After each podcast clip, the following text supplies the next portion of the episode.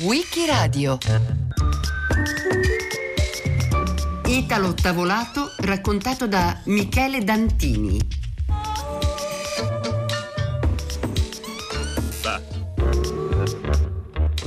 Triestino poliglotta, futurista vociano e lacerbiano, interventista, trade d'union tra la cultura italiana e la cultura tedesca.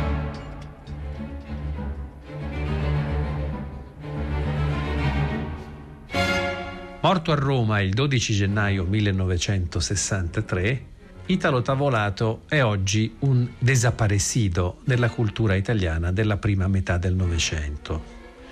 Malgrado prestigiose collaborazioni con le più importanti riviste artistiche e letterarie degli anni 10 e 20. Provocatore, immoralista, critico d'arte e in seguito a Berlino collaboratore dell'Ovra, la polizia segreta di Mussolini, incaricato di infiltrare la Gestapo e in particolare le cerchie omosessuali della polizia politica hitleriana e scoprire trame tedesche in Italia.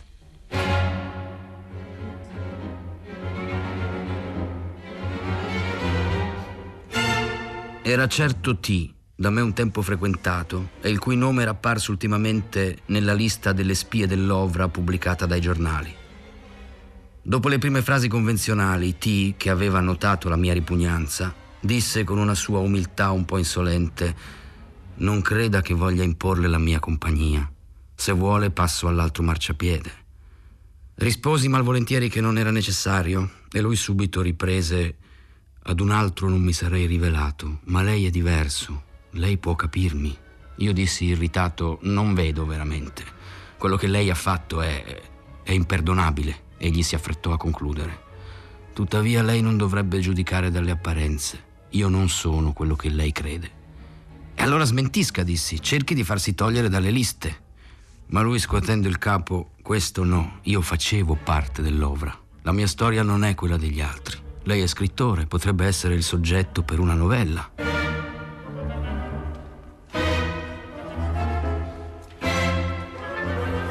Questa, in poche e succinte parole, la biografia di Tavolato.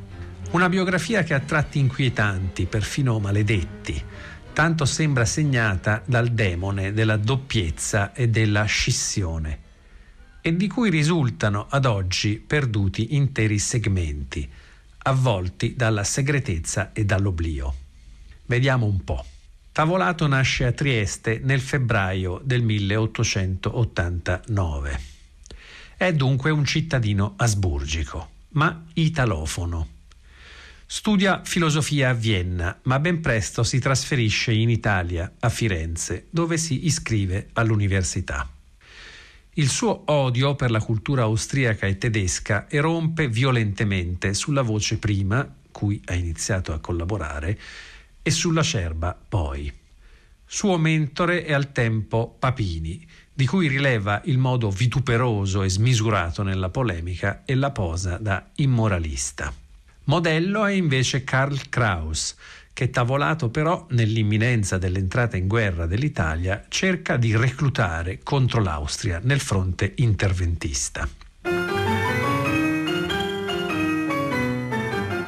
Ihr errungenes Gut geschändet habt, bezwungenes Böses nicht beendet habt, der Freiheit Glück in Fluch gewendet habt,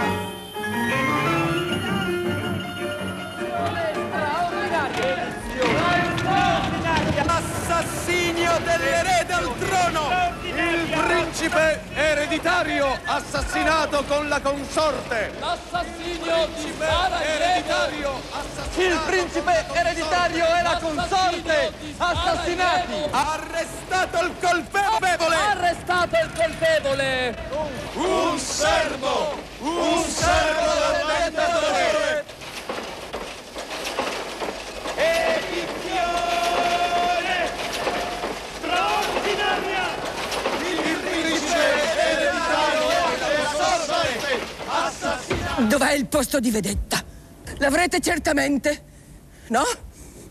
Ovunque io sia stata, nella trincea di osservazione tra le coperture di muschio c'era per me una feritoia di 5 centimetri. Ah, eccola. Ah, giù la testa! Quelli laggiù non sanno dove stiamo noi osservatori. Una punta di naso ci può tradire. Vili? Grazie a Dio giungiamo in tempo. Ora comincia uno spettacolo. Adesso mi dica, signor tenente, se un artista sarebbe in grado di rendere con più vigore, con maggiore efficacia uno spettacolo simile. Quelli che se ne stanno a casa continuano pure a chiamare la guerra la vergogna del secolo. L'ho fatta anch'io, finché me ne stavo comodamente nell'interno. Quelli che ci si trovano vengono presi dalla febbre di vivere, non è vero, signor tenente? Lo riconosca, lei alla guerra ci si trova in mezzo, lo riconosca! Molti di voi vorrebbero che non finisse mai. Straordinaria! Edizione! Straordinaria!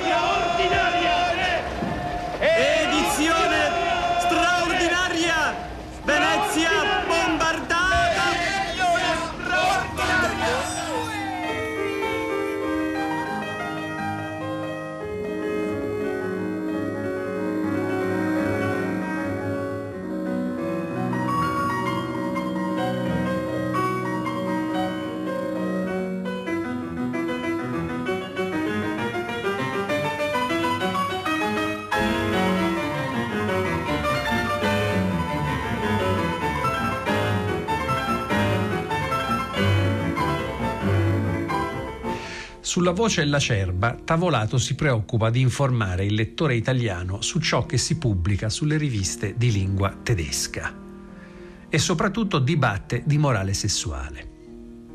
Per meglio dire, attacca la morale sessuale corrente che tende a iscrivere la sessualità in un codice morale e religioso di stampo tradizionale, legittimandola nel contesto familiare a fini di riproduzione. I suoi articoli, citiamo qui Contro la morale sessuale, uscito sulla Cerba nel febbraio 1913, o l'ancora più risentito Elogio della prostituzione, pubblicato anch'esso sulla Cerba nel maggio 1913, gli procurano una prima fama di immoralista antidemocratico e antiborghese e guai giudiziari. Tavolato è processato per oltraggio alla pubblica morale e assolto nel gennaio del 1914. In questa sua polemica contro la morale sessuale dominante prende spunto, lui dice, da Weininger e Krauss, autori a tavolato ben noti. Ma il punto di vista ferocemente corrosivo, che rifiuta l'ascesi e le vie d'uscita della sublimazione coniugale e sentimentale, presuppone riferimenti di altro genere. Tavolato non si limita a difendere l'amore extraconiugale, i rituali tra l'orgiastico e il mercenario che si svolgono all'interno delle case chiuse, ma il sesso in ogni sua declinazione, non solo eterosessuale dunque, ma omosessuale e questo al tempo sembra ben più provocante e scandaloso del semplice elogio della prostituzione. Quasi Tavolato precorresse qui e là tra le righe delle sue intemperanti invettive motivi che saranno poi, si parva licet, di Wilhelm Reich o di Bataille.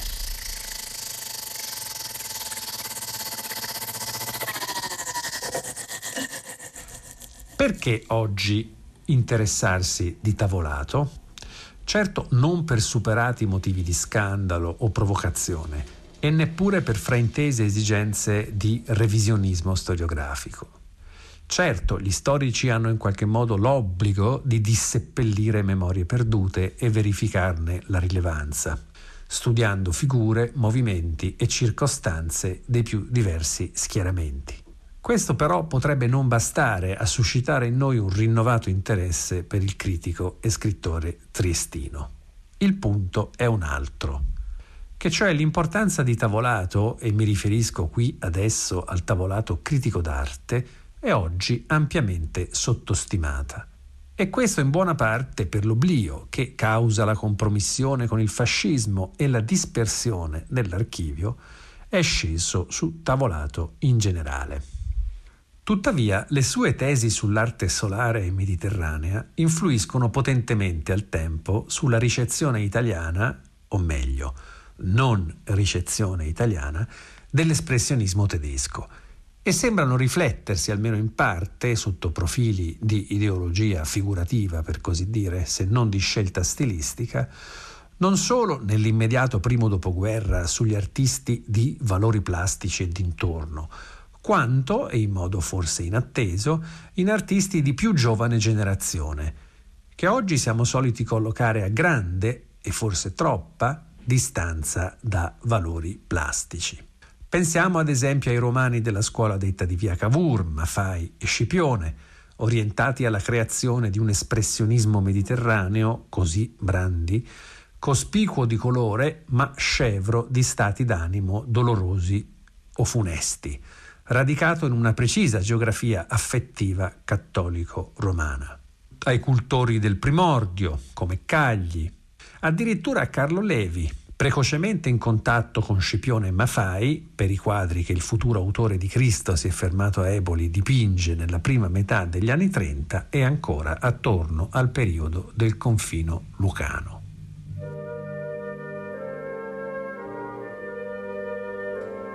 Sono passati molti anni, pieni di guerra e di quello che si usa chiamare la storia.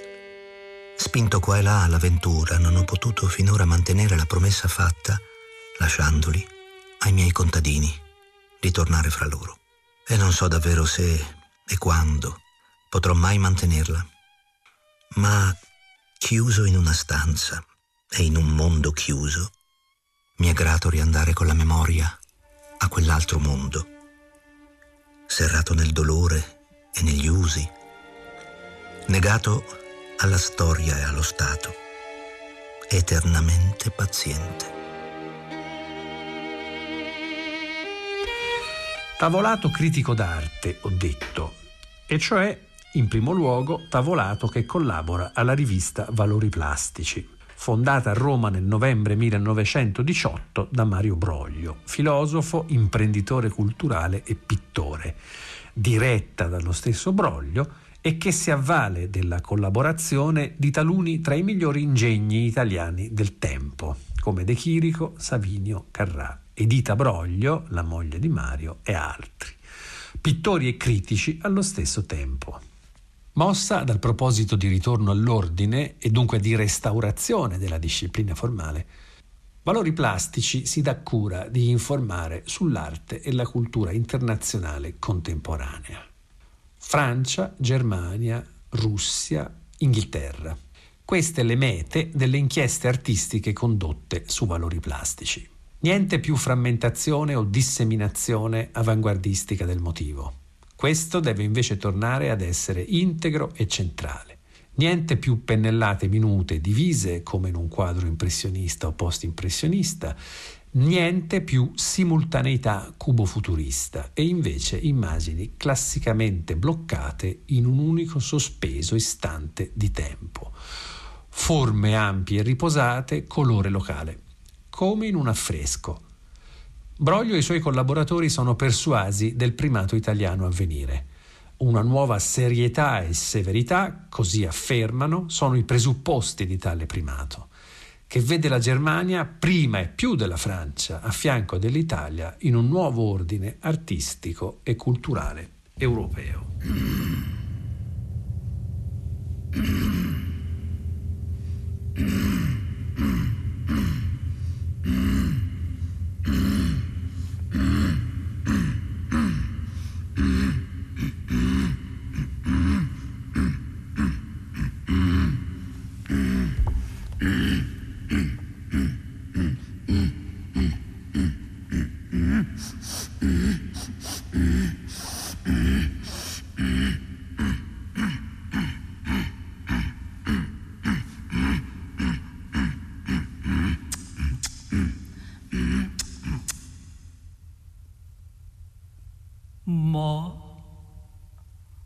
Ga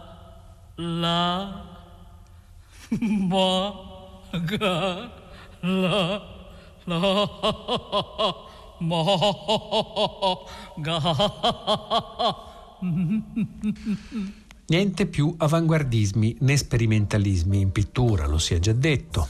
Marinetti esce addirittura a pezzi dalle pagine di valori plastici e invece recupero di dimensioni civili. Potremmo persino dire popolari, se queste non vanno disgiunte da rigore e ricercatezza, secondo l'insegnamento della grande tradizione artistica italiana tre-quattrocentesca. Questo è il progetto artistico-estetico della rivista di Broglio.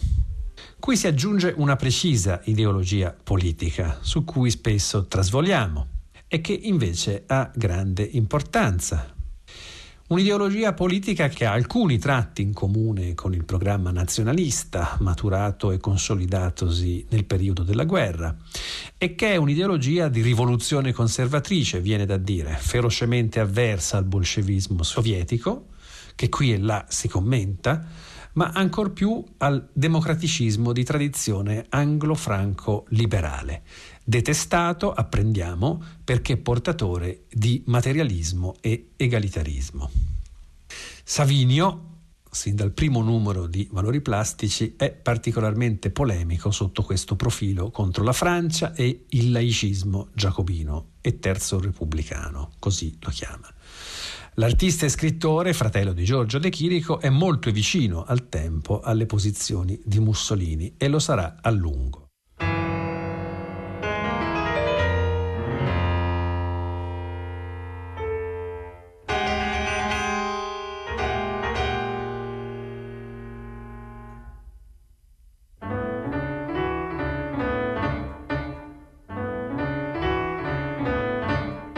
Stabiliamo un primo punto. Il richiamo estetico all'ordine classico o neoclassico si intreccia intimamente in valori plastici al problema della ricostruzione dell'Europa dopo la catastrofe della Prima Guerra Mondiale. Nel dibattere di arte e stili si discute in realtà anche di stati, popoli, nazioni, destini collettivi. Questo è lo sfondo su cui si proietta la critica d'arte di Tavolato. A lui, in valori plastici, è affidato un compito tra i più importanti, in virtù del suo bilinguismo e non solo. Il compito cioè di presentare, discutere e, per così dire, confutare le avanguardie che al tempo, sul finire cioè del secondo decennio, occupano ancora il centro della scena artistica internazionale. E dunque, tra 1920 e 21, ci imbattiamo in tavolato impegnato a combattere cubismo, futurismo, espressionismo, dadaismo e in ultimo persino la pittura metafisica di De Chirico, considerata troppo artificiosa e cerebrale.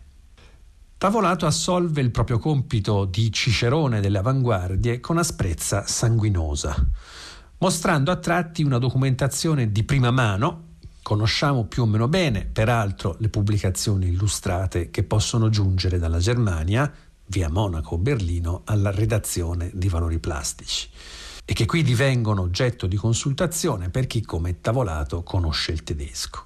L'aggiornamento procede dunque in primis sulla letteratura critica, assai meno sulle opere, molte delle quali Tavolato non ha visto. Tutto dello sperimentalismo avanguardistico lo infastidisce e lo molesta, tutto gli appare manifestazione di arido intellettualismo e decadenza, cui oppone il primato del Sud. La sua interpretazione dei movimenti prebellici, è evidente, reca traccia di una vorace, se non distillata, lettura di Spengler, lo storico e filosofo tedesco, autore del tramonto dell'Occidente, che infatti compare sulla rivista. Dal balcone l'altro giorno ho visto uno studente rovistare nella spazzatura.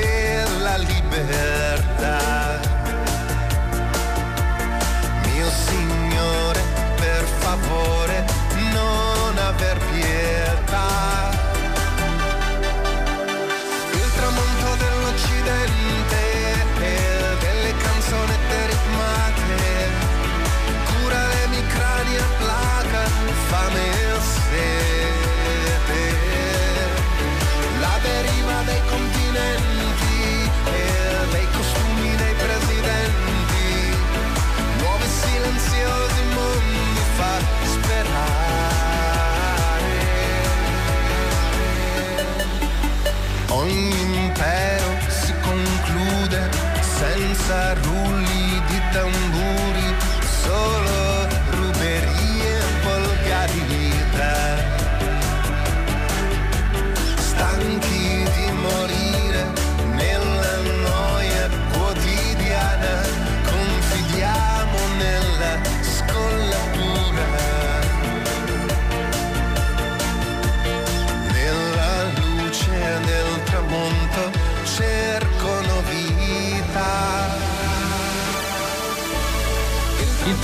per Tavolato non è solo né tanto esprimere dissenso nei confronti di questo o quello stile, ma segnalare la crisi in atto di un intero continente e rifiutare l'impasse in cui l'Europa giace a causa di istituzioni politiche liberali e borghesi e dell'egemonia culturale dei paesi del nord.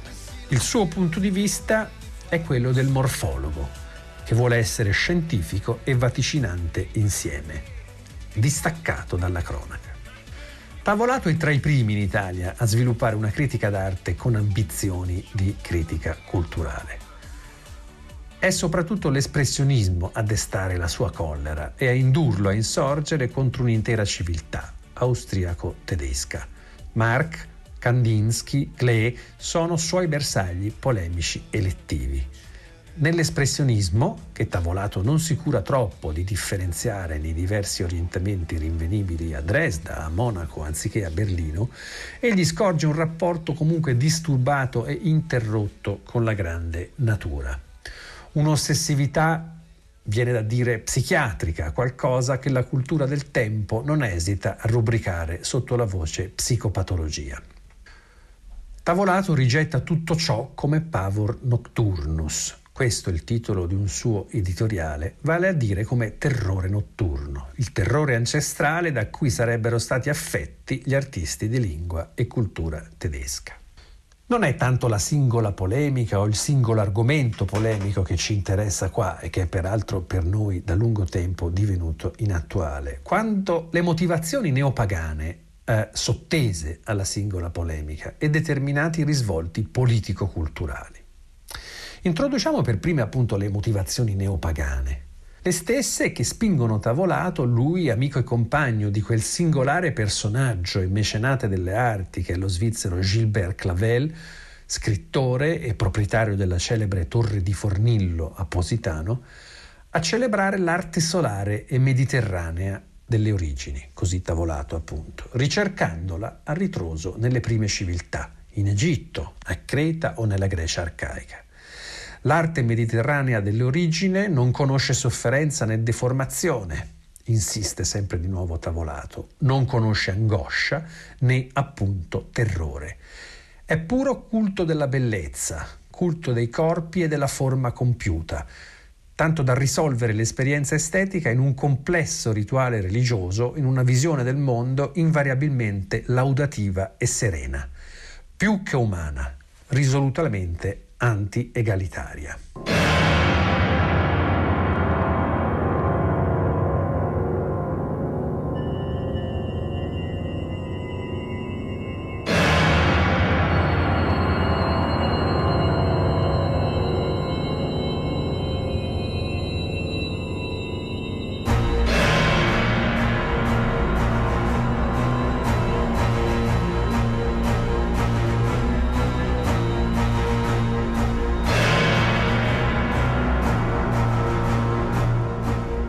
Veniamo adesso alle implicazioni politico-culturali dei testi di critica d'arte di Tavolato.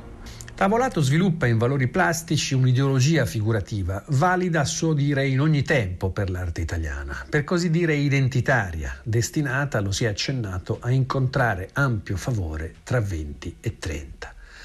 L'arte del Sud, questa la tesi, è eh, per origine e destino un'arte anti-espressionistica, votata alla manifestazioni di emozioni positive, a una sorta di olimpicità inscalfibile e solenne, votata al fantastico, al meraviglioso, al culto del sole. Tale tesi si iscrive agevolmente nella linea politica culturale della rivista di Broglio, favorevole, come si è già detto, all'affermazione o riaffermazione del primato italiano. Ma sopravanza questa stessa linea per la radicalità di premesse o postulati che sono metafisici, tratti di volta in volta da tavolato in modo ora più, ora meno caotico, dalla filosofia, dalla psicologia o dalla storia dei miti e delle religioni. Leggiamo tavolato. L'espressionismo afferma in un editoriale dal titolo Introduzione al classicismo, ha preteso di impossessarsi della potenza creativa, cito, che è grazia, sostituendole i protocolli dell'esperienza, che sono razionali. Grazia è qui parola chiave. È più che semplice ingenuità, implica confidente abbandono da parte dell'artista miste, dell'artista iniziato, alle potenze elementari alla ricongiunzione tra cielo e terra, uomo e Dio. Grazia implica intavolato salda dimora presso, lo citiamo, quella profondità di natura dove risiedono le sostanze divine, gli archetipi, le idee toniche, gli originali delle cose, risplendenti in eterna giovinezza e beltà. E ancora, l'arte essenziale, vale a dire il classicismo, conclude, plasma nella sostanza della grazia. Vale a dire, imita sì la natura, ma nel senso dell'emulazione del grande divenire cosmico, non del naturalismo concreto o astratto. C'era stato un libro nell'anteguerra che aveva conosciuto una fortuna senza precedenti per una pubblicazione dotta di argomento storico-artistico. Mi riferisco qui a Astrazione e empatia di Wilhelm Worringer, pubblicato nel 1907 in Germania. Worringer era al tempo un giovane storico dell'arte con interessi sia contemporaneistici che antiquari. La fortuna del libro lo avrebbe avvicinato a Mark e Kandinsky e trasformato in un paladino degli orientamenti astratto-spiritualistici del Cavaliere Azzurro. Parlo adesso di astrazione e empatia perché Tavolato ne fa il bersaglio principale non dichiarato della sua polemica. Mi spiego. Nel suo saggio pamphlet, Worringer aveva postulato il primato dell'arte di tradizione gotico-germanica, più geometrico-decorativa e astratta, a suo dire. L'arte cioè del tempo della migrazione dei popoli, ma altresì l'arte di Dürer, di Hodler.